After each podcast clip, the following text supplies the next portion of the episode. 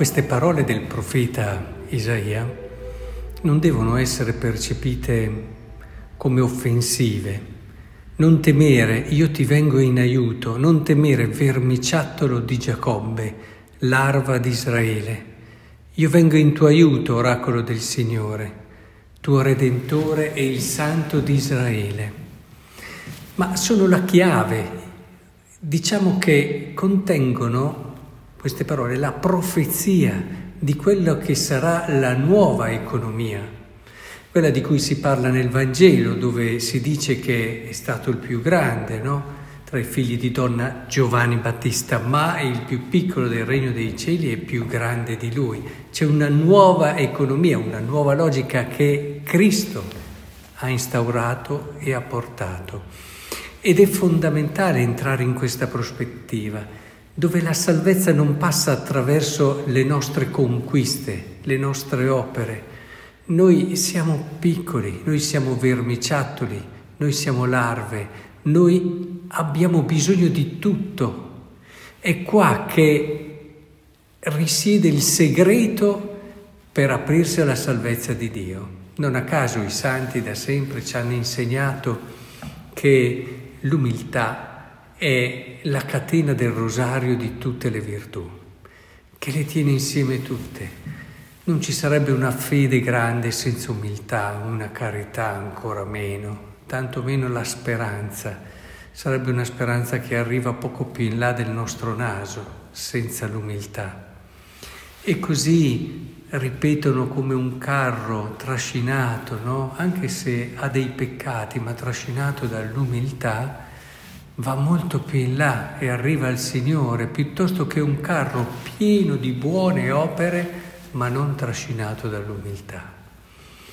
Ora è proprio la consapevolezza di avere bisogno di Dio, la consapevolezza di avere necessità di Lui che ci apre, apre il nostro cuore ai tesori di Dio, ai tesori della sua grazia, alla salvezza potremmo dire in altre parole.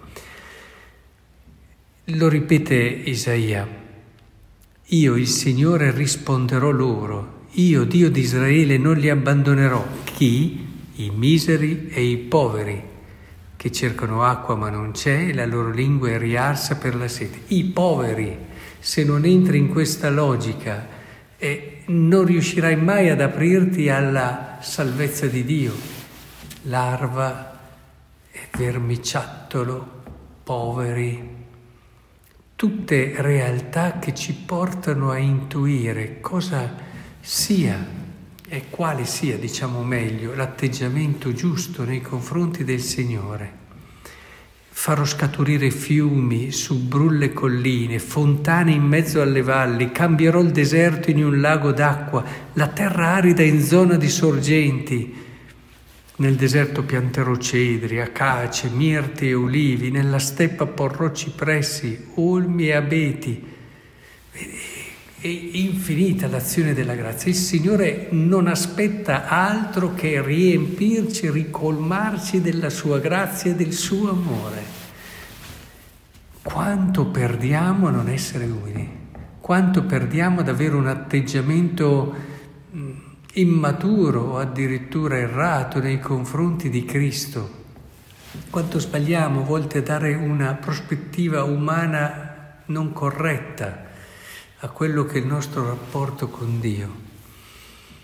Il Signore è l'unico Salvatore.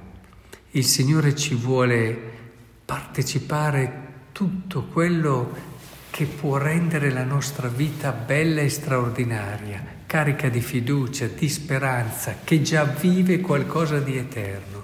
Siamo umili, siamo semplici, mettiamoci davanti a Dio con questa consapevolezza, lasciamoci guidare, portare da Lui, non vede l'ora, a volte quando vedo genitori che provano una gioia immensa a portare in braccio i loro figli, è questo quello che vuole fare Dio. Il nostro cammino interiore e spirituale deve essere orientato a creare questo spazio nel nostro cuore che si apre alla grazia del Signore. E questo è allora l'invito che vi faccio oggi il dono più grande è Cristo, ci stiamo preparando in questo avvento ad accoglierlo.